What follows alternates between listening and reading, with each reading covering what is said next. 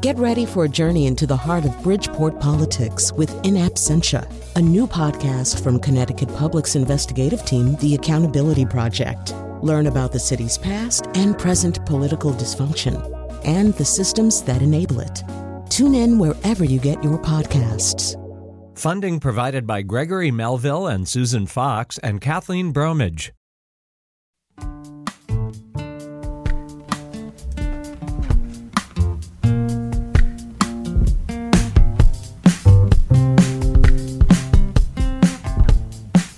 This is Where We Live on Connecticut Public Radio. I'm Lucy Nalpathanchil, broadcasting remotely.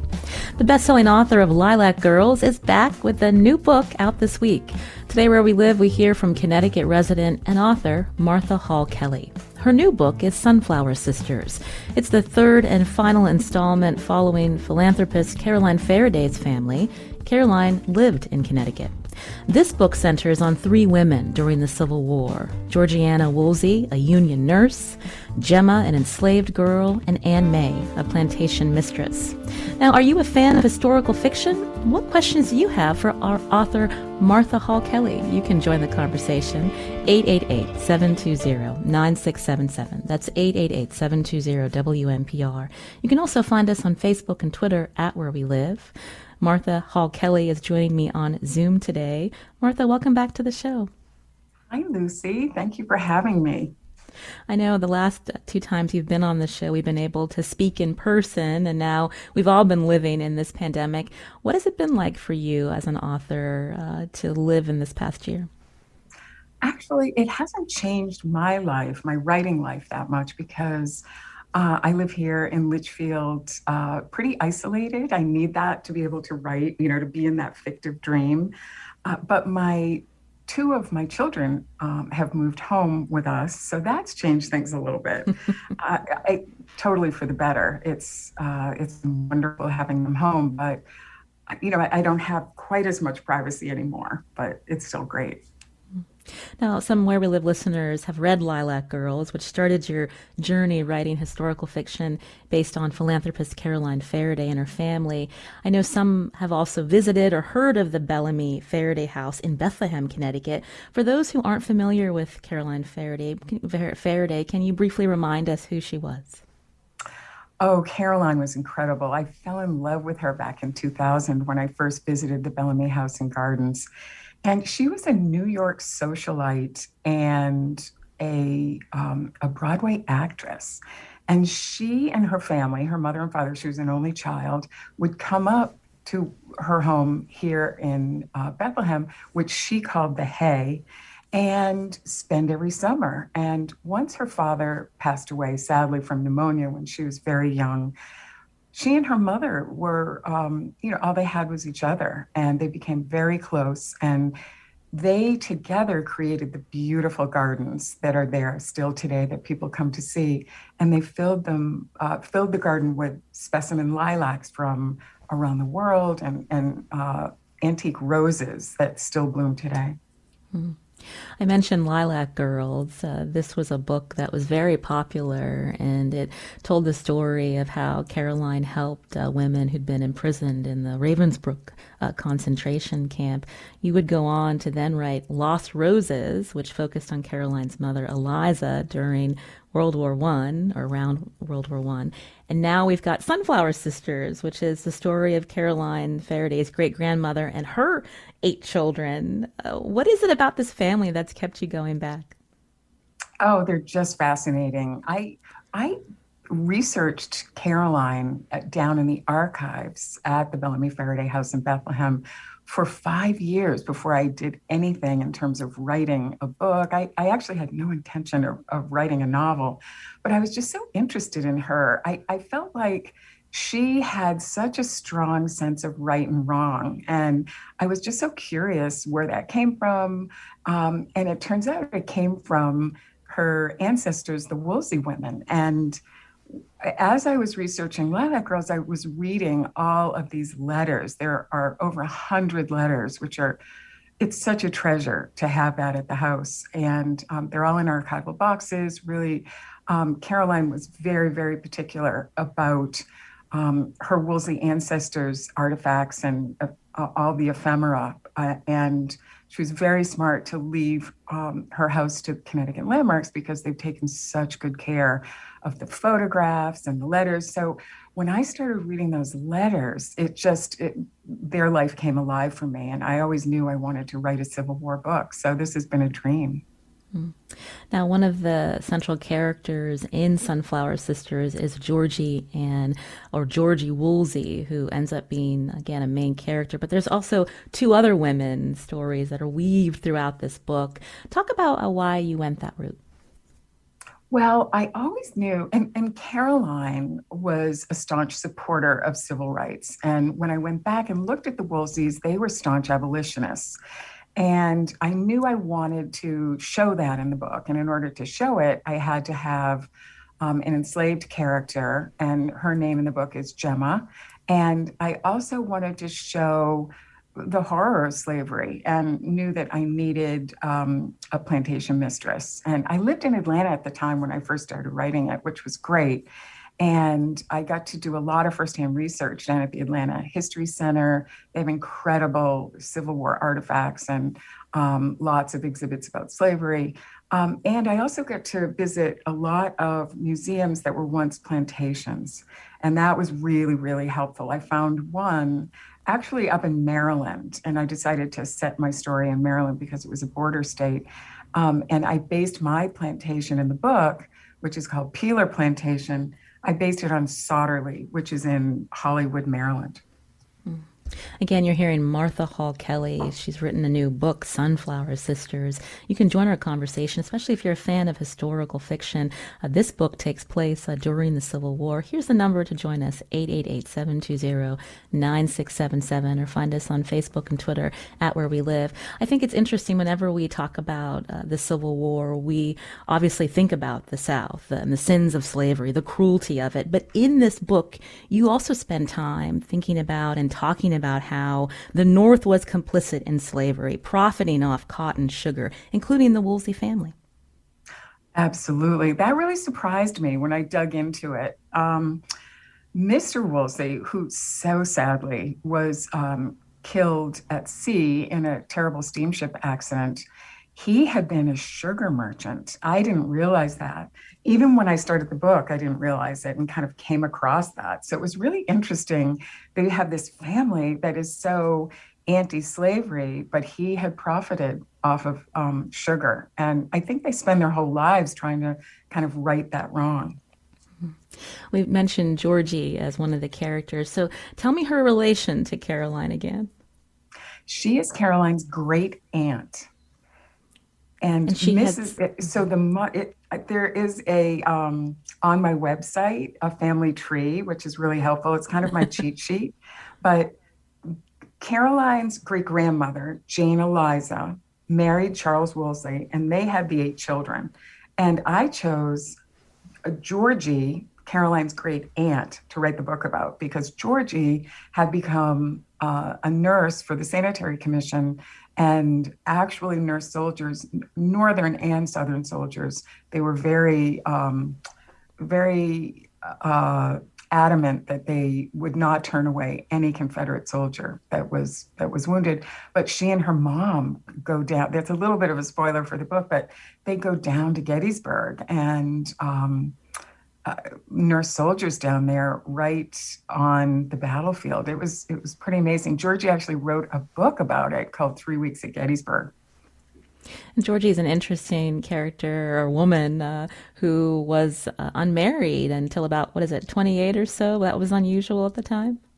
Very unusual, old maid territory. Um, her sisters were thirty, and everyone, you know, was kind of mourning the fact that they had crossed that Rubicon to 30 and um, were unmarried. And they remained unmarried for the rest of their lives, but the, all the other girls um, were married. It was hard, obviously, during the Civil War because the men, so many men were dying in battle. Uh, and, uh, you know, it was not a time to get married. After the war, yes, but unfortunately for Abby and Jane, the two oldest, they, they never married.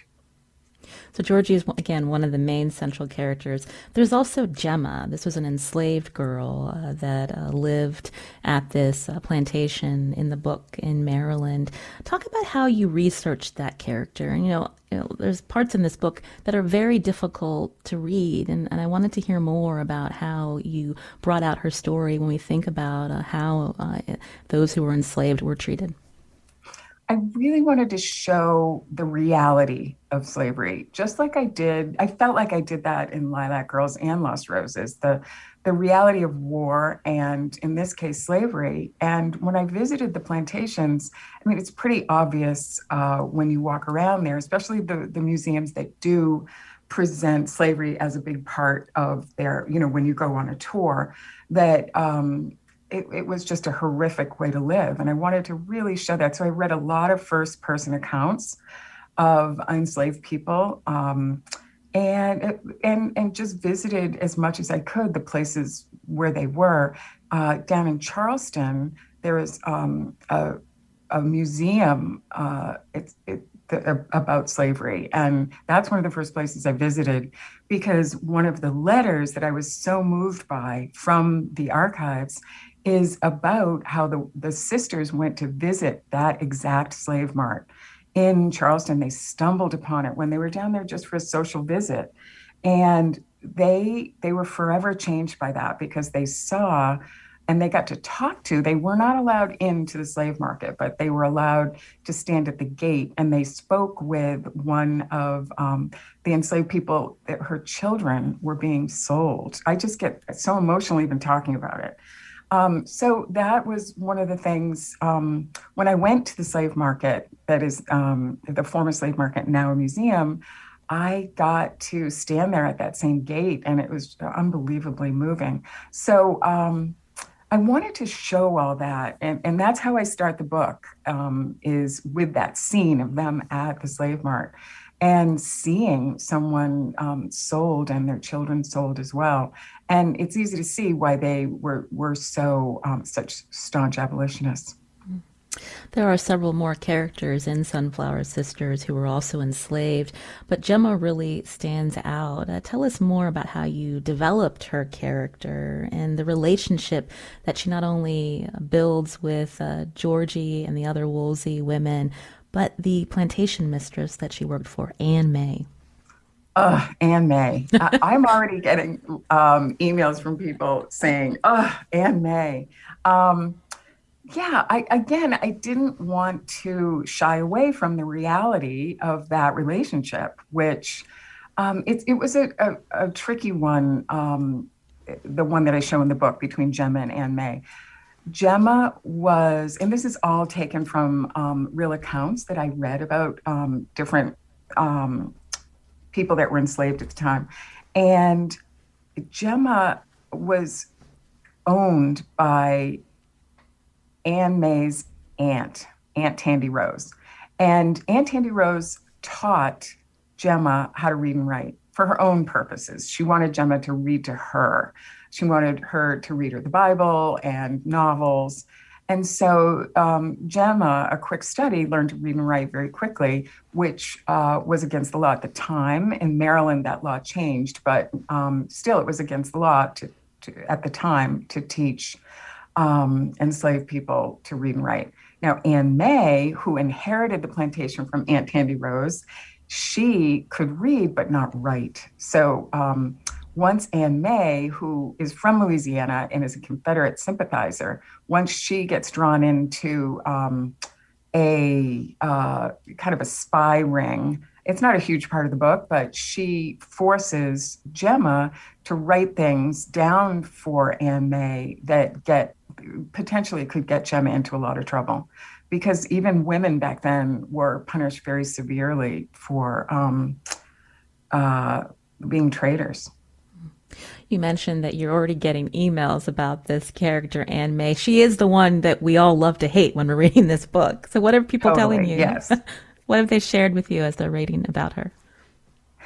They just, you know, that happens a lot. They, um, in, in my other books too, with Herta Oberheuser, um, people are they just are so incensed by the way that Anne May can be just so cruel. And I think we have to remember it's 1863. It was a different time, and it was totally accepted to feel that way about another human being, to keep someone enslaved like that. Even though in the book, Aunt Tandy Rose had promised Gemma and her family that um, she would be freed upon her death um, Anne May has a different feeling about that and decides to keep them. So um, she's just a, a, terrible piece of work. But everyone is is you know saying that, and they all love Gemma and they love Georgie. So I I think I I maybe did my job there.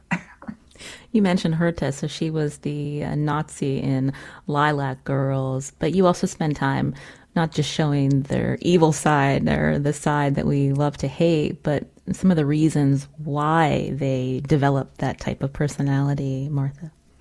Absolutely. I think that's really important in a character to show both sides of it. And uh, I think that's what made Herta Oberheuser so interesting is how could she be drawn into National Socialism?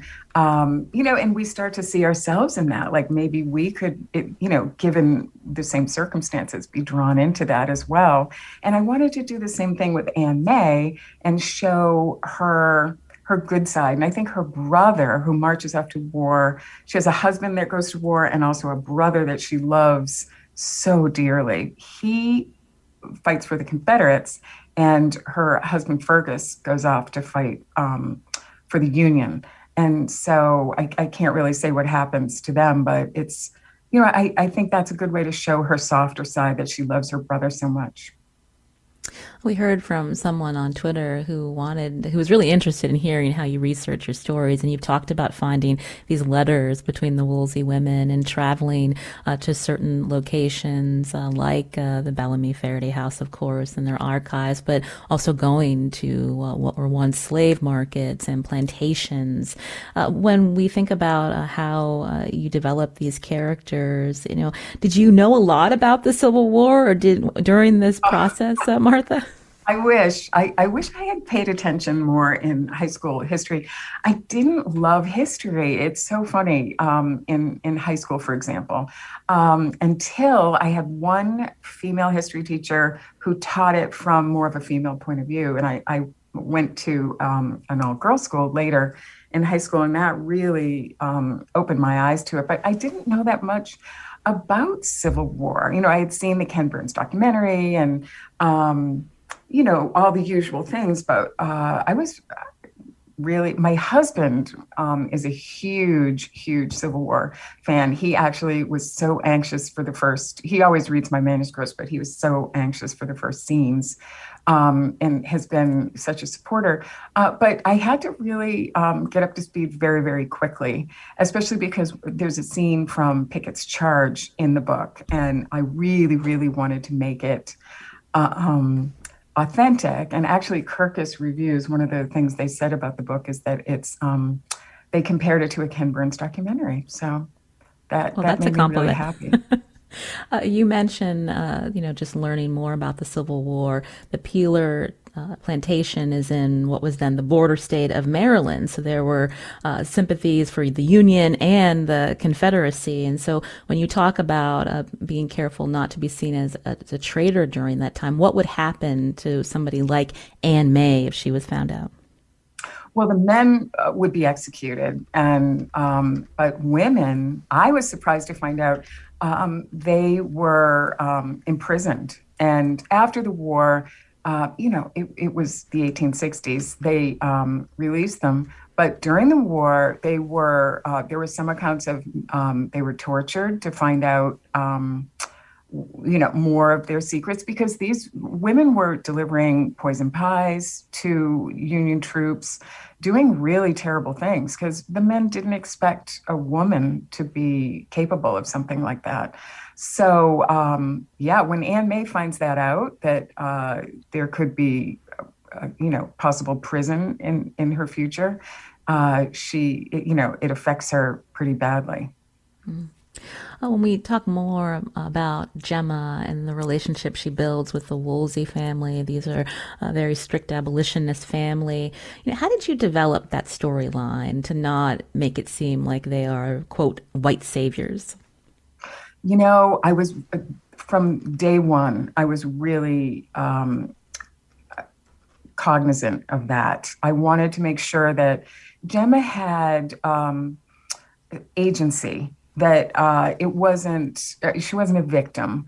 And a big part of that was making sure, was showing the Woolseys as, um, you know, not as saviors. And I, I did that by making Gemma a, a whole person on her own. Uh, the fact that she can read and write. Uh, she's very smart about getting out of bad situations, although she she's um, almost debilitated by some of the awful things that happened to her and her family in the book, and it's uh, so so sad. But I have her um, fighting back when the Woolseys. Um, I, I, think the Woolseys had a tendency to be very full charge. That's kind of a nice way of putting it. They were very very smart women and like their mother they they um, took over situations and i in the book i have them trying to do that with gemma and kind of um, uh, live her life for her or tell her how she should do things and gemma fights back and says hey i you know I am who I am, and you don't have to take care of me. And I love, I love that she does that. And, and readers already are telling me that they love that. Her mother, Sable, as well, fights back um, with Anne May very physically in one scene. That um, that was so. It was such a catharsis to write that, um, where she. Um, I can't really say what it is, but yeah. So I, I feel like um, I, I had to make sure that they had um, agency in their own right. You're hearing Martha Hall Kelly here on Where We Live. She's a Connecticut author whose newest book is Sunflower Sisters. She also wrote the New York Times bestseller Lilac Girls. We're going to talk more with Martha after the break. You can join us too, 888-720-9677, or find us on Facebook and Twitter at Where We Live.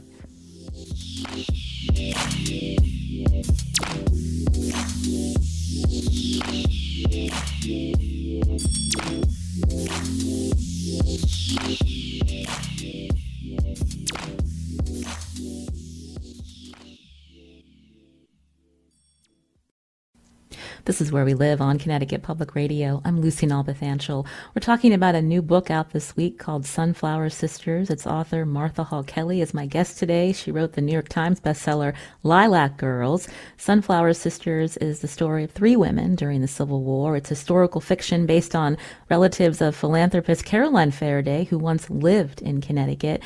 Now, Martha, we talked about the, the many letters that you read and that you included in the book. Could you read an excerpt for us? Oh, sure. Just for context, this is from a Georgie chapter, and it's from um, her sister Jane, who is the second in second oldest sister. um, it gets me a little bit sad, so I'll try and do my best not to get all teary. But um, she wrote it at the American Hotel in Litchfield, Connecticut. Which, when I saw that they had a connection to Litchfield, I just thought that was so interesting. Sorry, I have to take a little water. Um, the American Hotel, Litchfield, Connecticut. Dear Georgie, as we welcome warmer days in lovely Litchfield, we follow with great interest the growth of the 19th Regiment, recruited in that county. All the little white crumbs of towns dropped in the wrinkles of the hills, sending in their 20, 30, 50 fighting men, clubbed by the very little villages, marching under our windows every day to the campground. Almost all the young men in Litchfield Village have gone the farmers, the clerks in the shops, the singers in the choir. Who will reap next year's crops? Who is to sow them? They understood very well what they were what they were going to. Disease, death, a common soldier's nameless grave. Your loving sister, Jane. I don't know. That just gets me every time that um, all these young men were marching off to war right here from Litchfield. They all mustered at uh, Camp Dutton. Uh, it's it just brings home the the sadness of it that they knew where they were going and what was going to happen. You talk about uh, you know, just the sacrifices that so many make in war, including the Civil War. A part of your research was going to Gettysburg, uh, the national battlefield that's in Pennsylvania. It was a pivotal site during the Civil War. I've been there uh, as well, but I want you to describe this place to our listeners and, and what it was like to be there.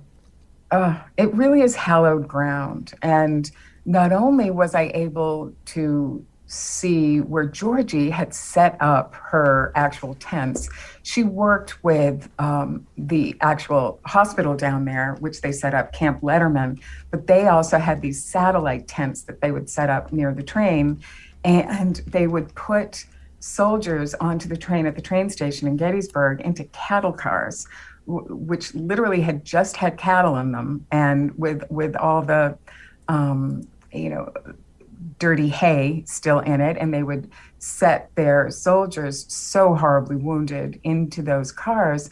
And then, uh, since they couldn't turn around, the train would back up all the way to Baltimore. So it was so interesting to see the actual place where, where Georgie and her mom set up their tents. But it also was just so moving to see Gettysburg. I, I had been there um, before when my my son was very young, but um, going back there with this context was was so moving. Just to know that so many men died there, and there are so many monuments, and it's just it's it was a wonderful trip. I went with my son.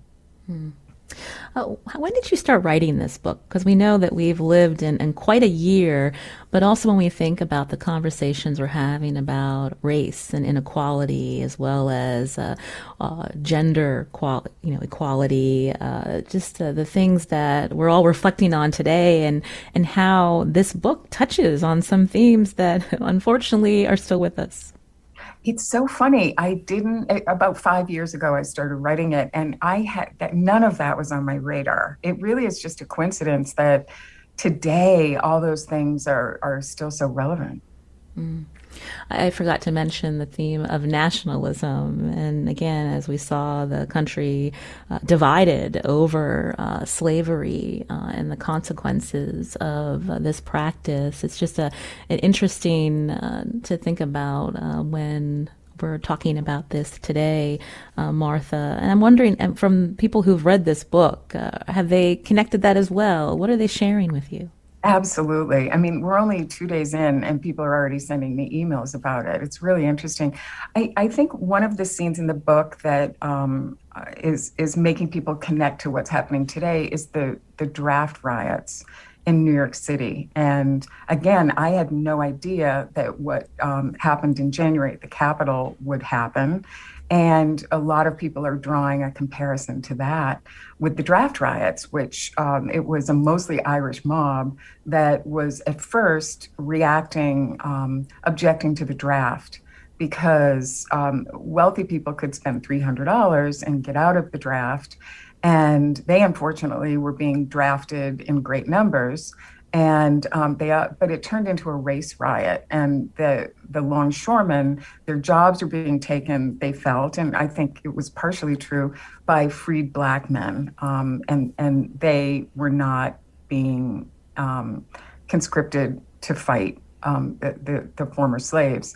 So they just um, created this giant insurrection and um, ended up murdering uh, lynching four black men and, and, also a child, an eight year old child. Um, so um, in the book, the Colored Orphan Asylum is um, targeted, and that is, is true, and it's in the Woolsey letters. Um, and 200 um, uh, children of color were evacuated from um, the asylum before it was burned to the ground. No, none of the children died, but it was traumatic. Um, after after the draft riots, um, a huge percent of the black population in New York moved to Brooklyn permanently. It's important to uh, recall events like that uh, where many people probably haven't heard about that before, Martha. So thank you for, for explaining that uh, to us. I was also struck by, as you're reading your book, uh, certain uh, prominent people who turn up, including Hartford born res- uh, Frederick Law Olmsted, who actually held an interesting position during the Civil War. Tell us about that. He was the head of the Sanitary Commission. That was another thing I was surprised about. What a talented man. I mean, to go from uh, designing and uh, overseeing uh, Central Park, the birth of Central Park, which was, especially for the time, such a feat, um, and overseeing the Sanitary Commission. And he was the one, uh, this is a little bit of a spoiler, but that helps Georgie and her sister get into um, to become nurses. Uh, they did it on their own, but he helped them once they were um, eligible. He he made sure that they got onto the hospital ships where where he was very involved in the hospital ships, and it's one of those be careful what you wish for things because once they were in the hospital ships, I mean uh, the the horror of the injuries was was really evident. But he would he was right there with them on those hospital ships. I mentioned uh, gender equality today. So when you're reading the book and you uh, read the accounts that Georgie and uh, other women they what they experienced because they were women trying to be nurses. Can you talk about that? Uh, I think that was one of the hardest things for her. You know, she goes on, this is another spoiler, to um, she and her husband create um, in New Haven, one of the first nursing schools for um, women that became part of Yale. But uh, oh, she experienced horrible, horrible misogyny. Uh, the, it, before um, Georgie became a nurse, she was one of the very first. It was all male nurses, and uh, and they liked their kind of cushy life of not having to fight. They were um, they were the nurses on the Civil War battlefield before these women showed up, and so they were they were going to do anything they could to sabotage people like Georgie, but she was just, I mean, she had it together. Um, I mean, if you were sick during on the battlefield, or that's who you wanted as your nurse because her pockets were full of every possible thing that could help. She was practically a doctor, and and the doctors also were very were just scathing to the women because you know back then if you had a husband or uh, any male in your family that was wounded in battle, you went down to take care of them. So there were all these women that would show up that w- wanted to take care of their their kin, and the doctors were just like, "Oh, get these people out of here." So they were used to kind of being nasty to the women. There's a lot of moments where your blood boils reading Sunflower Sisters. That's a good thing, Martha, because we keep turning the page. That's conflict. Again, I'm talking with author Martha Hall Kelly. Her new book is Sunflower Sisters. You can join us 888-720-9677. Uh, Tom's calling in from Manchester. Tom, we just have a few minutes left. If you could be brief, thanks. All right. Yes. Um, hello, Tom from Manchester. I'm of African American um, background. I admired what the author's saying, and I just want to point out some things too. In the North, you had Copperheads that were pro-South, and about a third of Southerners did fight for the North from some of the border states, such as uh, uh, Tennessee. But the Confederates sometimes wouldn't take black soldiers capture afterwards. They executed them on the spot, like Fort Pillow, uh, Tennessee, as one example. Some blacks were in the Loyal League as spies, so we did fight and earn our um, freedom. And I guess the Confederate uh, thing was slavery was the you know point of their um, constitution, and I view their flag as a flag of um, treason, but we should know that we fought for that war. Made 10% of the forces and 10% of the casualties. We gave our blood in the Army and Navy, so it wasn't a white man's war. And it did split the nation among ethnicities, Irish, Jewish, fought on both sides, as well as Canadian. And uh, luckily, France and Great Britain didn't join the Confederacy, because that could have been a game changer. So uh, it should never be forgotten, but we're all Americans today, and as I saw what happened in the White House on January 6th, should never happen, uh, you know, again, with that kind of uh, racist backlash. When I saw the Confederate flag inside the White House, it, it really um, angered me. So, I, like I said, that's a flag of treason. I'm not apologizing for that. And they lost the war, but they got back at us in Reconstruction um, through racist policies till the 1960s. So, I'm proud to be an African American. I'm college educated, and um, I pay my taxes, and um, I'm, I was born here and I die here, and um, it's good for your book to come out. I think it's timely that uh, we need to know about it, and even discussion of reparations. So I'll end on that, and you know, best of luck. You know, your book tour if you're having one. Thank you. Oh, Thank you, Tom. That was, that was wonderful. Uh, you know, uh, that is. I'm, I'm so glad for that call because that's such good background. Um, I just want to mention that at the end of the book, Gemma's um, the love interest. Um, it's a little bit of a spoiler, but um, involves a black regiment that comes to um, I can't say too much, but that helps out. Um, it helps Gemma save her life, really. So um, I'm so glad that the caller called in with that. He also mentioned the term copperhead. That's something that's uh, in the book, uh, I think, in reference to Anne May.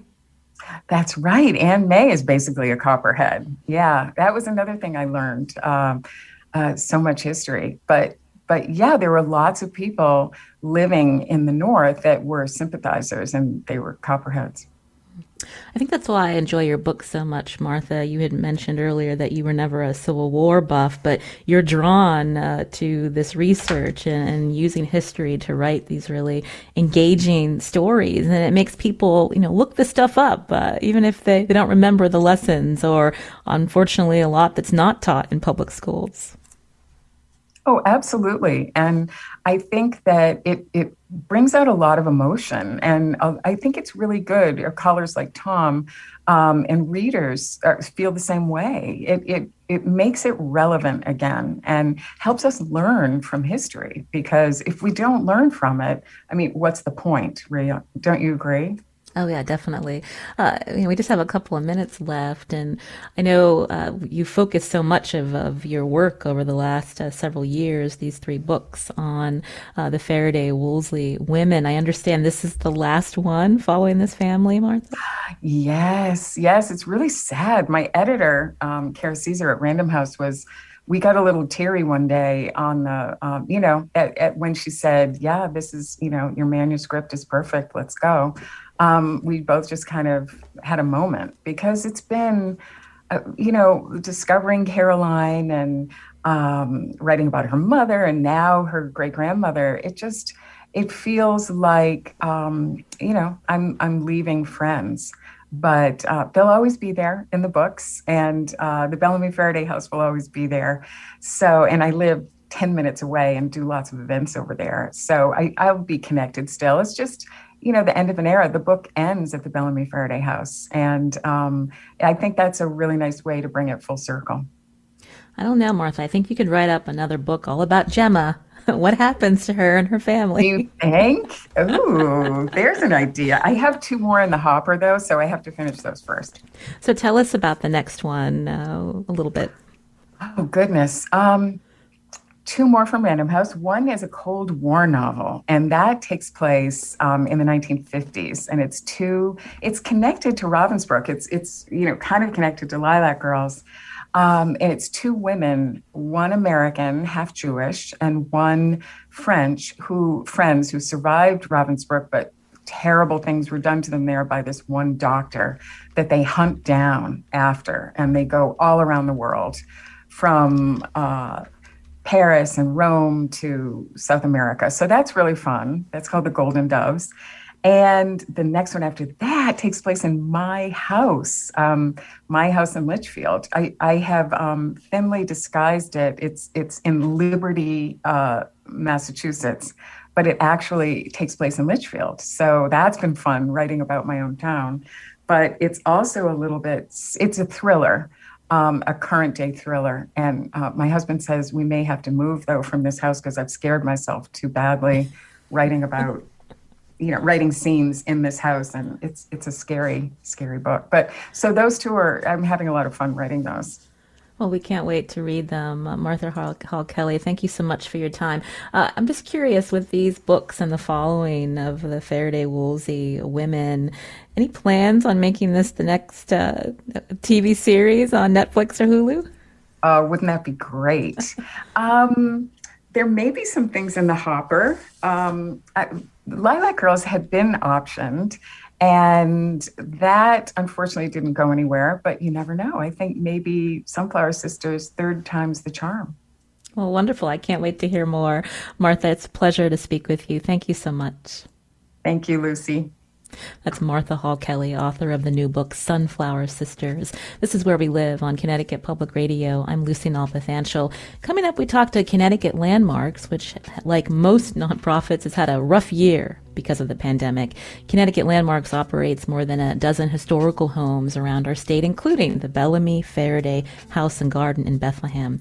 We'll find out more after the break.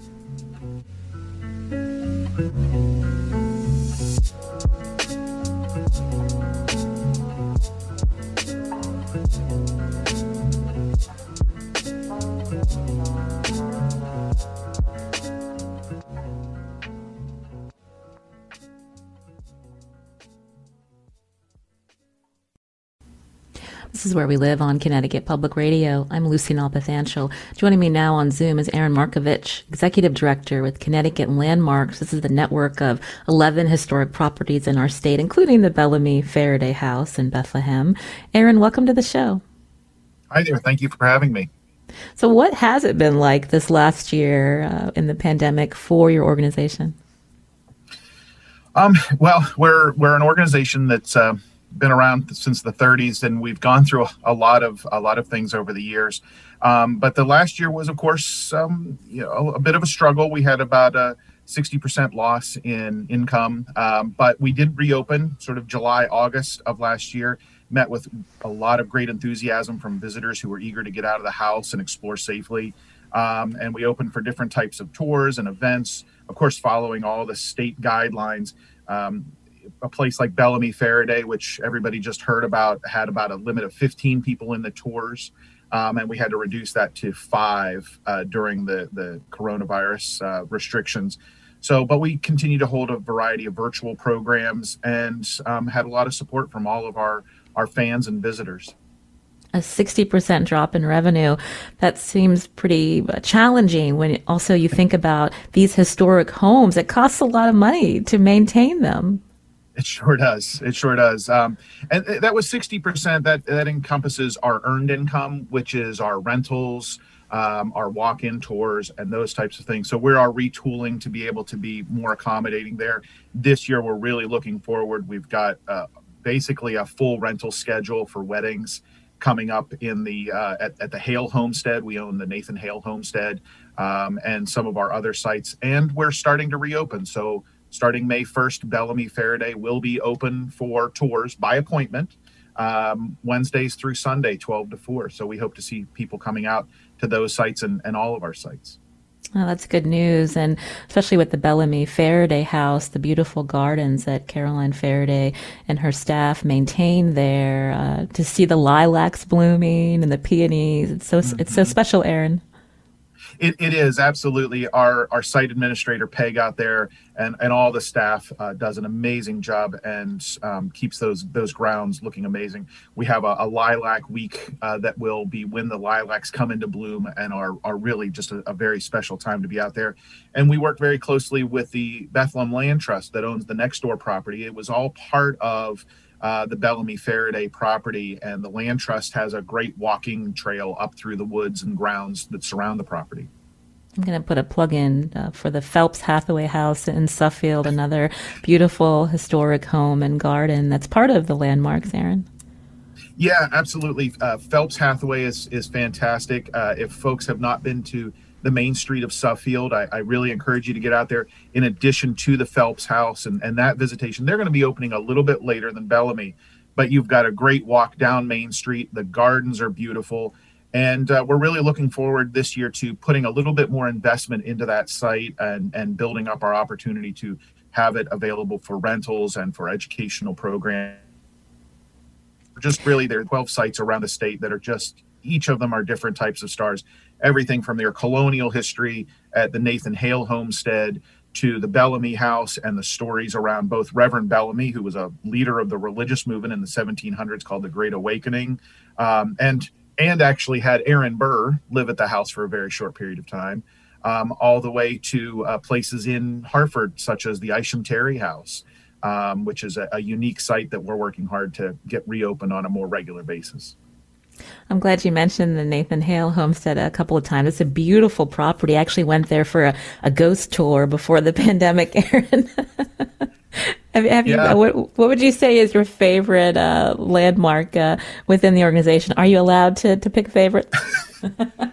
you know, you're not allowed to pick your favorite child, so I won't pick a favorite house either. um, I really do enjoy the story that happens down at our new London uh, site, the Hempstead Houses. That has a, a really unique connection with an enslaved person named Adam Jackson. And we're really working hard. We've been working with a group called the International um, Coalition on the Sites of Conscience, and um, to really bring those interesting, exciting stories out. You know, um, Martha was talking about getting emotional when she heard these stories and visiting these places. History has like a really great way to connect people to that emotion and those complex things. Um, in history, you talked a little bit about the fact that we are kind of forced into memorizing dates and times instead of mm-hmm. embracing stories and how they can be transformative to us historic sites are that very tangible experience. And when you go to the Hempstead houses, as an example, you make that connection. The Hale Homestead or Phelps or whatever they might be, these houses that we operate, you you get to connect directly to them. And where are the Hempstead houses located? And tell us a little bit more about some of the notable figures uh, there that, uh, that that focus on the the diverse uh, diverse people that once lived there. Yeah, the um, Hempstead houses are located more or less just on the edge of downtown New London, um, and we, we love New London, and we're we're embracing our our, our work with them.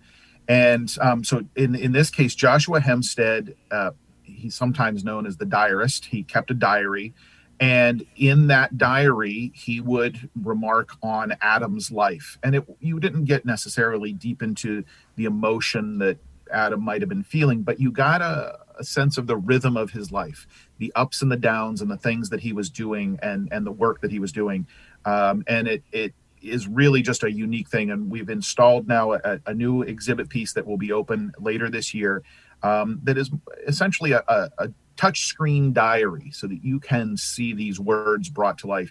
The Historical Society in New London owns the actual uh, and uh, so we continue to work together. It's it's really exciting to do that. In addition, we've been working. You know, you mentioned the Phelps House. Oliver Phelps was one of the richest men in the world um, at the time that he lived in the Phelps House in Suffield, but he had a very bad record in dealing with Native Americans and and um, his treatment of them. So history's complex. There's no easy, clean stories here. So we're working hard to try to interpret those and work with partners to do that. And you mentioned Adam again at the Hempstead House, so he was someone who was enslaved there. Yes, yes, exactly. Um, and there were other enslaved people, but Adam was a person who had a little bit more in Joshua's diaries, and that was that's the lens that we're able to see Adam in his life. Mm-hmm. Well, there's definitely plenty of the properties within the Connecticut landmarks that residents should check out, and hopefully more uh, tourists that come into our state as we are all looking for the end of this pandemic. Uh, Aaron, uh, before we let you go, uh, we just spoke to Martha Hall Kelly, and there's a, an event happening uh, related to the Bellamy Ferriday House and her latest book. Can you tell us briefly? That's right. We have a uh, virtual fundraising event on Sunday, April 18th at 3 p.m. Uh, that's April 18th at 3 p.m. if you're writing that down at home. Um, benefits Connecticut landmarks. Um, it will be presented via Zoom, um, include a slideshow of images from Bellamy Ferriday, um, as well as a question and answer after Martha's program with um, site administrator uh, Peg Scheimer and our Hartford properties administrator and sort of internal historian in many ways, uh, Jana Colosino. It's actually free. You just have to register for the base level. But if you contribute uh, we we we suggest a donation of $10 but if you are willing to contribute uh, $25 you get some free admission tickets. And if you're willing to contribute 75 we'll actually send you a signed sunflower sisters hardcover book uh, keepsake um, two passes a commemorative bookmark and of course uh, part of all uh, a portion of that will be tax deductible um, and we just tell people that in, in, addition to that event, we have walking tours in Hartford, uh, sunset sounds, um, tours, lectures, our Juneteenth program at Hempstead, our um, annual encampment. Oh, it all uh, sounds great, Aaron Marcavitch. We have a link on our website, wnpr.org slash where we live for more. Thank you so much, Aaron Marcavitch, Executive Director with Connecticut Landmarks. I'm Lucy Nalpathanchil. Today's show produced by Tess Terrible. Our theme music composed by Hannis Brown. We hope you have a great weekend.